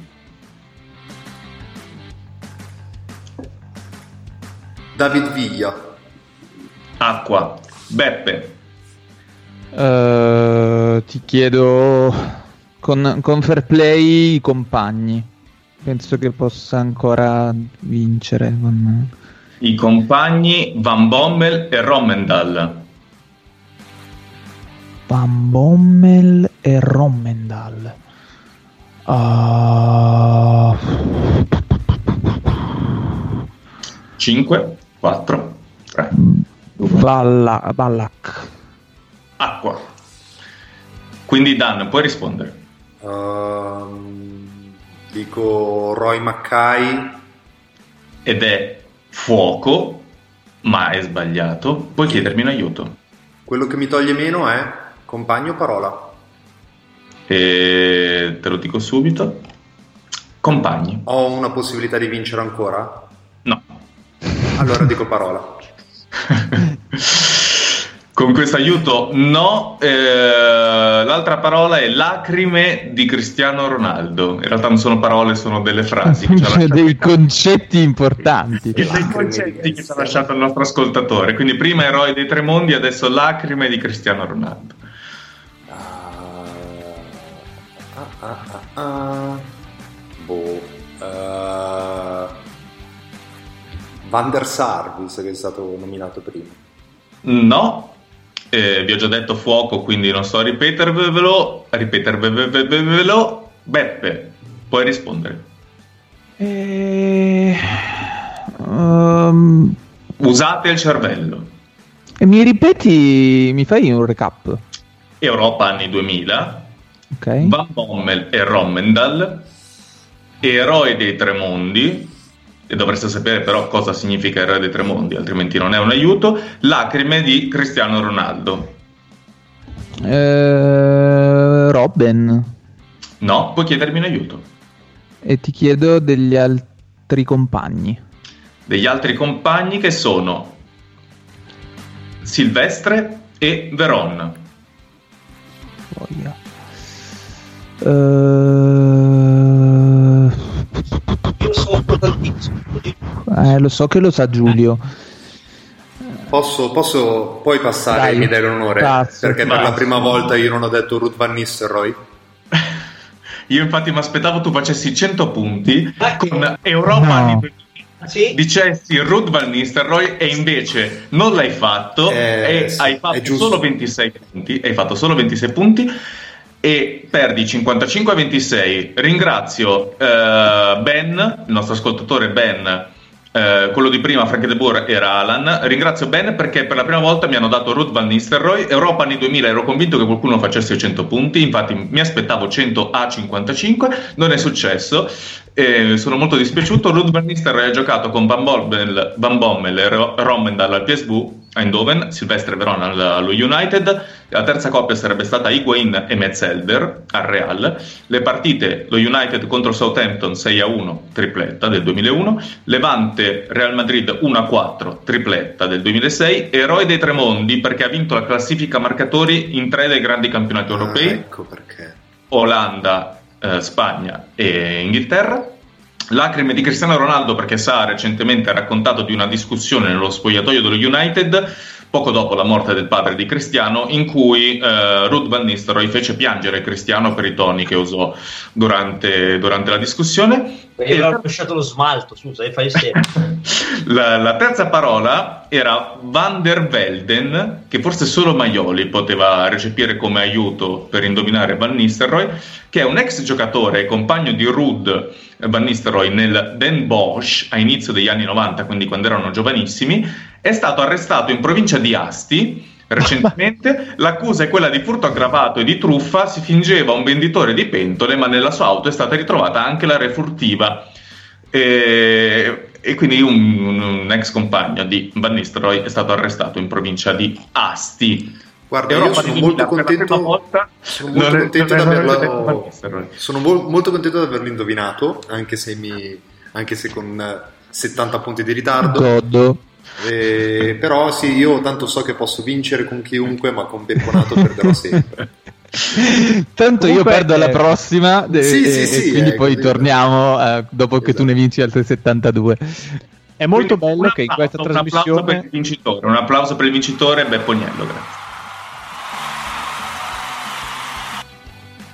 Dicevo, è molto bello che in questa trasmissione quando è davvero arrivato Van Nistelrooy non sia stato indovinato subito. Questo sì, vi dice sì. quanto poco è scontato box to box, colpo di scena. Tra l'altro ora ci sarebbe il rischio che nessuno risponderà più Van Nistelrooy essendo già uscito. Ed è un uh, ma dobbiamo trovare un altro cavallo di battaglia. Ve lo ripiazzerò lì invece. Esatto, è già capitato, potrebbe tornare. Eh, ricordiamo che un calciatore può tornare varie volte, basta perché si possono cambiare i compagni, si possono cambiare le partite, si possono cambiare anche le parole se, se ci va, perché le regole le facciamo noi e, quindi va bene così. Eh, e ora, visto che ehm, il rischio è che eh, in vista della prossima stagione siano da ripensare i format dei campionati, eh, e visto che ormai eh, ci rimane solo da pensare ai campionati del passato, eh, perché quelli del presente rischiano di scomparire eh, almeno nel breve periodo, andiamo a ricordare il, due bellissimi campionati ovvero il campionato brasiliano del 1986 e quello del 1987. Questo perché, eh, al- almeno tra quelli a mia conoscenza, hanno avuto il format più delirante di tutti i tempi. Allora, siamo nel 1986, l'idea della uh, federazione brasiliana è quella di uh, in qualche modo fare una, un'unica divisione, un'unica serie, eh, da cui poi si deciderà in base ai risultati la composizione per il, la stagione successiva della serie, diciamo, della serie A e della serie B brasiliane, no? quindi una sorta di anno zero e quindi si parte con un'unica divisione con 80 squadre. 80 questo, squadre... è la, questo è il futuro Marco, cioè tu stai prevedendo l'anno prossimo. È il passato ma è anche il futuro, esattamente. 80 squadre vengono divise in 8 gruppi in cui i primi 4 gruppi eh, so, una, sono una sorta di prima divisione con 19 squadre scelte per il ranking storico, più 20, le 22 squadre che hanno vinto i campionati statali dell'anno precedente, le due finaliste della Serie A dell'anno prima e la vincitrice della Serie B dell'anno prima. Quindi siamo a 44 squadre divise in 4 gruppi da 11 da cui è previsto che vengano eh, qualificate le prime 6 di ogni gruppo più le 4 migliori tra tutte le altre, indipendentemente dal girone in cui si trovano e queste squadre avrebbero dovuto qualificarsi alla seconda fase per un totale di eh, 28 squadre. Eh, però poi ci sono altri quattro gruppi che in un certo senso fungono da seconda divisione, ma che comunque corrono paralleli alla, ai, ai, primi quattro gironi.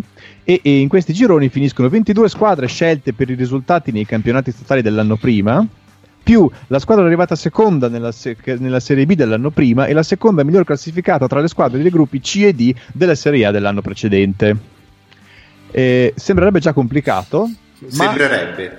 Ma, ma diventa ancora peggio perché a quel punto alcune associazioni eh, calcistiche statali, eh, perché sapete che il Brasile è formato da una miriade di stati, iniziano a, a volere più posti. In più, Marco, scusami, ma sei riuscito a trovare una cosa, un format più difficile dei playoff del Belgio? Molto più difficile, infatti ho dovuto rileggere più volte e passare da una pagina all'altra di Wikipedia perché facevo fatica davvero a, a tenere tutto nel... cioè non riuscivo a capire. Allora, eh, per esempio, l'Associazione Calcistica di Rio de Janeiro propone di mandare al posto del Campo Grande l'americano, sostenendo che le regole del campionato carioca danno diritto ehm, all'americano per il 1986 e al Campo Grande solo per il 1987. Poi l'anno dopo nessuno se ne ricorderà e il Campo Grande non riuscirà ad andare nella massima serie né in quell'anno né nell'anno prossimo. Eh, nel tanto però il Campo Grande minaccia di fare ricorso al tribunale, al che la federazione brasiliana per risolvere la situazione decide di includere altre 12 squadre in questo torneo parallelo ma con una certa ironia tra queste squadre non c'è il campo grande e ma nessuna scusa, squadra ma, scusami ma che senso ha? Perdonami. E non c'è neanche nessuna squadra eh, di Rio de Janeiro da cui era partita tutta la cosa. Ma perdonami eh, ma perché? Eh, non ha senso chiaramente si arriva quindi a comporre questi quattro gruppi paralleli ai primi quattro, quattro gruppi da nove squadre, i gruppi E, F, G e H, mentre i primi erano ovviamente A, B, C e D. Le vincenti di questi quattro gruppi si sarebbero qualificate alla fase successiva, insieme alle, alle 28 di prima. Eh, la seconda fase dovrebbe quindi essere composta da 32 squadre divise in quattro gruppi da 8. Succede però ovviamente che il Vasco da Gama rimasto fuori dalle quattro migliori escluse dei primi quattro gironi, eh, intenda prendere il posto del Joinville e fa ricorso alla giustizia ordinaria. Questo perché eh, il Joinville aveva vinto una partita a tavolino che in realtà era stata pareggiata con il Sergipe a causa di un giocatore del Sergipe che era risultato positivo a una prova antidoping. E se il punto in più dato al Joinville fosse stato tolto, il Vasco da Gama avrebbe avuto un risultato migliore grazie a una migliore differenza reti. Per risolvere la cosa, secondo voi cosa fa la Confederazione? Ne aggiunge altre 12. Altre 12, almeno. Eh, allora, aggiunge il, il, Joinville e aggiunge anche il, il, Vasco da Gama per evitare... Ah, questa varie... volta si ricorda della, della, squadra che ha fatto ricorso, ok. Quindi vengono ammesse entrambe e, ris- e prove a risolvere la, la, cosa dei numeri escludendo il portoghese, che era arrivato secondo nel suo girone. Ma perché? Ma nel frattempo aveva fatto causa, eh, sempre ricorrendo alla giustizia ordinaria, per una questione che non c'entrava assolutamente nulla legata alla vendita dei biglietti. A questo punto, però, come potete immaginare, eh, il portoghese ovviamente non prende bene la cosa, anche lui minaccia di ricorrere ai tribunali e le squadre dello Stato di San Paolo, a quel punto, per solidarietà con il portoghese, minacciano di ritirarsi. A quel punto, ovviamente, la seconda fase finale viene allargata a 33 e, e, e, però capite che a quel punto, per avere un numero divisibile eh, esattamente per 4, esatto. vengono ammessi anche Nautico, Santa Cruz e Sovradigno. Quindi sostanzialmente invece che le prime 6 di ogni girone e le 4 migliori escluse eh, diventano le prime 7 di ogni girone e le 4 migliori escluse e quindi alla fase finale accedono 36 squadre divise in 4 gironi con le ultime due di ogni girone che dovrebbero eh, in, qualche, in un certo senso retrocedere e andare a formare poi eh, la Serie B dell'anno successivo e le prime quattro di ogni girone che si qualificano ad una fase di eliminazione diretta composta di ottavi, quarti, semifinale e finale in gara di andata e ritorno e vince per la cronaca il San Paolo di Careca eh, battendo il Guarani di Cice. Però scusa, adesso mi spiego perché eh, gli attaccanti brasiliani degli anni 80 hanno quelle statistiche assurde. Eh, eh, certo. per, per, i gol segnati, cioè giocavano 100 partite a stagione, ma è normale che poi questi facevano 40-50 eh, gol. So, soprattutto giocavano contro il Sobradigno, che eh, non era proprio, non credo fosse proprio. Ma scusami, ma, ma Marco, piccato io lo scu- cioè, Tite allenava già No, no, come giocatore. Ah, okay. era, l'ho visto, era il giocatore un po' più noto di quelli che ho trovato. No, no ero, perché ero inquietato, cioè, dicevo, quanti anni ha Tite? Ok, a questo punto eh, ci sarebbero quindi in teoria 28 squadre. Eh, in teoria dovevano essere il progetto era di arrivare al 1987 con una massima serie di 24 squadre. Invece, ovviamente, con tutte quelle che si sono aggiunte nel percorso, si arriva all'87 in cui ci sono 28 squadre che do- avrebbero tutto il diritto, secondo le regole che si sono state date, di partecipare alla massima serie. Succede però che nel 1987 la Confederazione Calcistica del Brasile sia in grave crisi finanziaria e istituzionale. Che strano. Eh, eh, sì, e a un certo punto afferma di non essere in grado, proprio economicamente, di organizzare un campionato eh, sostiene di voler cercare uno sponsor, in mancanza del quale però eh, si chiederebbe ai club di pensare loro tutto quanto, di, di pagarsi tutto, di fare loro, eh, o in alternativa di organizzare un torneo non nazionale ma su base regionale. Accade così che 13 eh, club tra i più importanti eh, del Brasile, e che, che eh, insomma, affermano di rappresentare il 95% dei tifosi brasiliani, formino il club dei 13 e creino una loro competizione chiamata Copa Uniao in cui eh, finiscono appunto i 13 fondatori più altri 3 club per un totale di 16 squadre.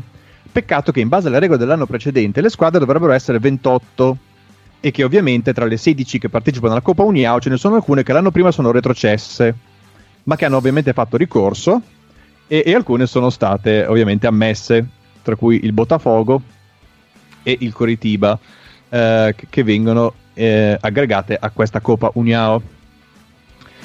E, però appunto restano fuori delle squadre e a questo punto la Confederazione Brasiliana va contro il club dei 13 e forma una propria competizione. Ma aveva appena detto che non aveva soldi per farla. Eh sì, però eh, cosa vuoi fare? C'erano queste squadre che avevano diritto, allora viene creato questo trofeo Roberto Gomez Pedrosa. E quindi in questo momento ci sono due competizioni, eh, eh, che, o- ognuna delle quali riterrebbe di essere la Serie A brasiliana. Eh, grazie a una specie di riavvicinamento, la Confederazione brasiliana in qualche modo, eh, per evitare poi anche eh, insomma, ripercussioni con la FIFA, diciamo, le, ehm, le, squadre che si erano messe in proprio trovano un accordo e si decide quindi eh, che queste due squadre, eh, cioè queste due competizioni viaggeranno in un certo senso insieme e c'è l'idea eh, di far affrontare poi le prime due di ogni... Eh, vengono chiamate una modulo verde e l'altro modulo amarelo, cioè quindi modulo verde e modulo giallo, mentre il modulo bianco e il modulo blu costituiscono la seconda divisione. E, e quindi nasce un po' questa idea di eh, creare poi un quadrangolare finale in cui... No, ma aspetta, ho capito adesso il perché dei colori. È per la cioè, bandiera per la, la bandiera e per la maglietta del Brasile, che la seconda maglia è blu e bianca, e quindi sì. sono la seconda. Capito. Sono i colori della bandiera e, e, anche poi appunto delle maglie. E, e, si decide appunto, cioè, o meglio, eh, la Confederazione Brasiliana propone poi di uh, far affrontare le prime due eh, di ogni competizione in un quadrangolare per decidere poi il campione. Eh, questa cosa ovviamente le squadre del modulo verde che si ritengono più forti, e in un certo senso lo sono perché sono le più grandi squadre brasiliane, eh, eh, loro non sono d'accordo e sarebbero d'accordo al massimo a fare un quadrangolare per decidere chi si qualifica alla Coppa Libertadores. Eh, però com'è come non è, insomma, si crea un malinteso, qualcuno per conto eh, del modulo verde firma che è d'accordo con, eh, con affrontare poi un quadrangolare finale per decidere chi è il campione.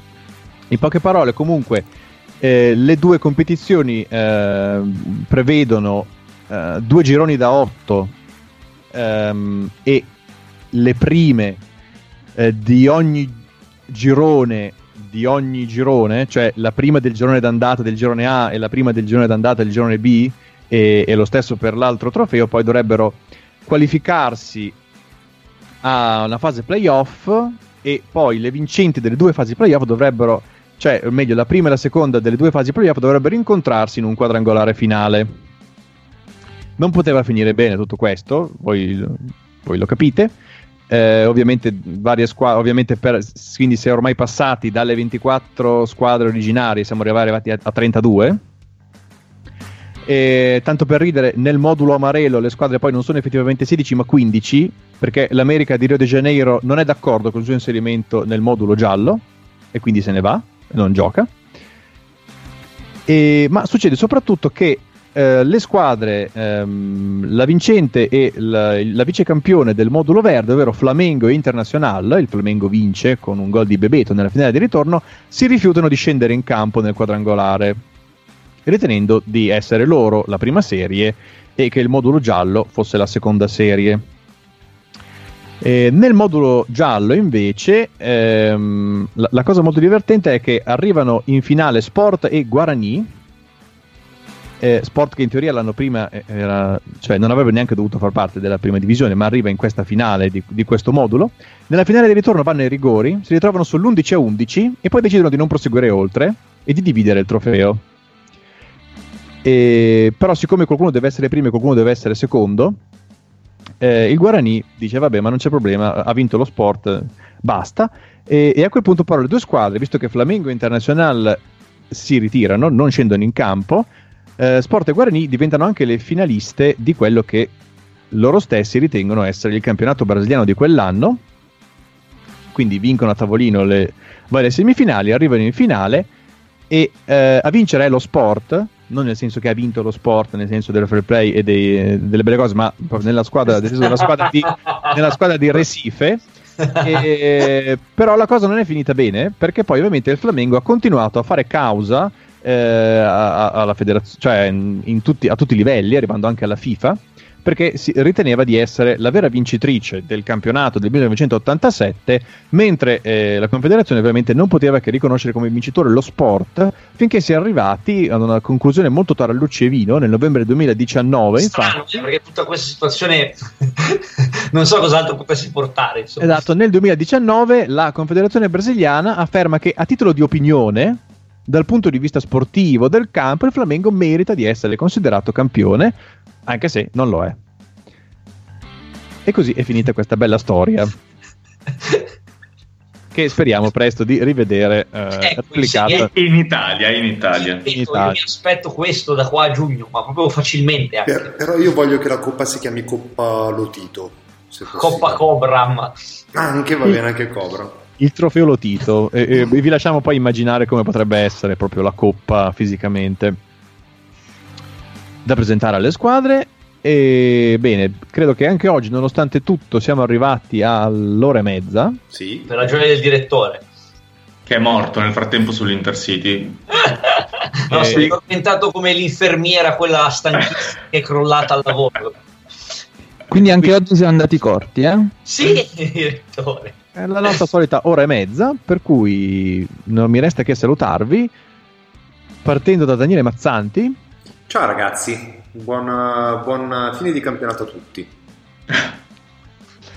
Eh, eh, dovremmo fare gli awards quindi a breve perché, eh, perché è finito tutto. Sì. È finito tutto. Sì, sì, fondamentalmente sì.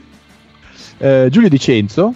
Buonasera a tutti, vi, vi, informo che il ministro Spadafora è già al lavoro per la stesura del, del decreto richiesto dal CONI. Bene. Francesco Mariani. Ciao a tutti, buona serata, buongiorno a chi ci ascolterà. Domani. E il direttore Beppe Ruggero.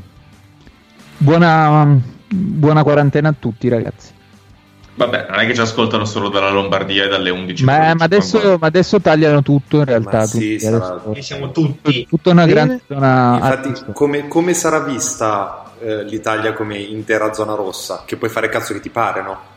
All'interno, quindi, all'interno della zona rossa ci si può muovere. esatto. Cioè, no, fuori, quindi dentro cioè dentro il Far West, ovviamente. Quindi voi dite teniamo sempre una provincia fuori da dare un po' l'idea che le due cose non coincidono. Dan, no? esatto. dentro diventa Mad Max Fury Road. Sì, sì, sì, assolutamente. Oppure ah, lasciamo, lasciamo Campobasso e Isernia fuori. Tipo fuga da, fuga da Campobasso con Iena Pliskin. Eh ci sta, mi piace. Ricordandovi che potete, eh, que- se siete a casa, se non avete nulla da fare, potete ascoltare tutte le puntate di Vox to Box dalla prima alla 140esima. Di fila. Di fila. Sì, sì, eh, in ordine ovviamente, non saltando così di palo in frasca, che sennò perdete poi delle sfumature. No, per di filo eh... proprio, perché noi l'abbiamo strutturata con dei micro messaggi segreti, per cui tu non capisci quello che succede se te ne salti una. È proprio così. E Nella settima no... puntata di Lost si capirà come fermare l'isola e uscire dall'isola ascoltando tutte 140 puntate di, di Vox to Box, eh, capendo il messaggio, la soluzione. Esatto. Ma poi potremmo anche fare delle domande a campione. Esatto, ma visto che tanto ormai non, non ci sarà più il campionato, non possiamo iniziare a, a, tirare in mezzo il nostro pubblico facendo tipo dei quizzoni su quanto conosci Vox to Box, visto che Sky si è appropriata della nostra idea del quiz noi, noi, primi al mondo ad avere un'idea di un quiz.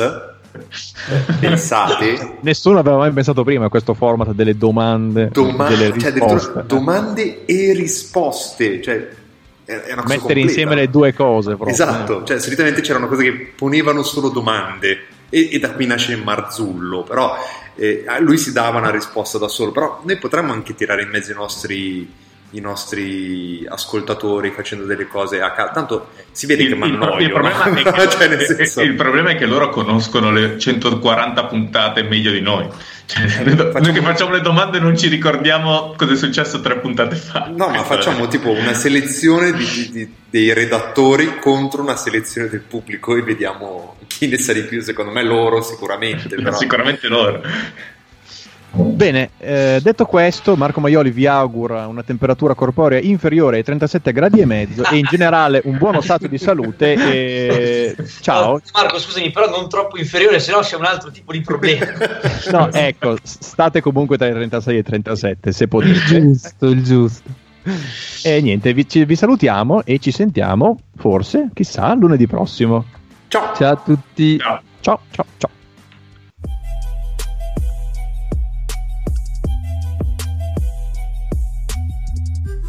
Quest'estate sento bepponato, le vacanze manco prenotato.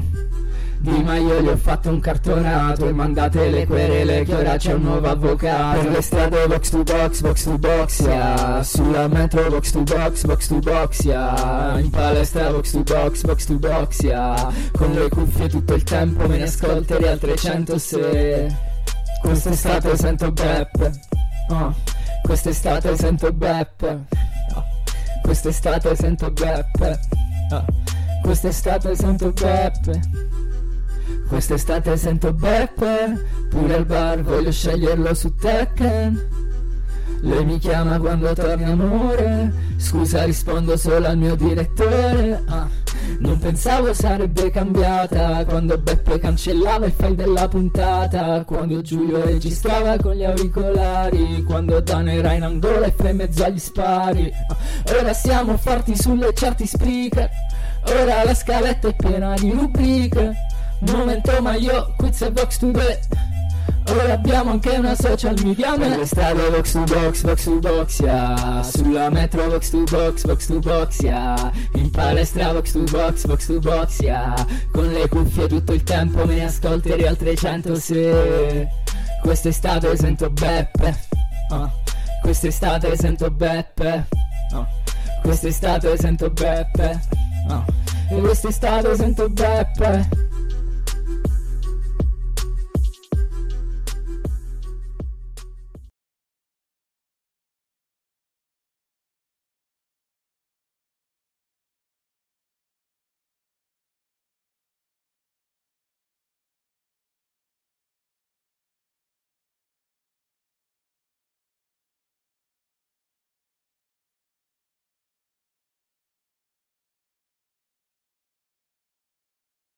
Judy was boring. Hello. Then Judy discovered ChumbaCasino.com. It's my little escape. Now Judy's the life of the party. Oh, baby, Mama's bringing home the bacon. Whoa, take it easy, Judy. The Chumba life is for everybody. So go to ChumbaCasino.com and play over 100 casino style games. Join today and play for free for your chance to redeem some serious prizes. chumba ChumbaCasino.com. No purchase necessary. Void where prohibited by law. 18 plus terms and conditions apply. See website for details.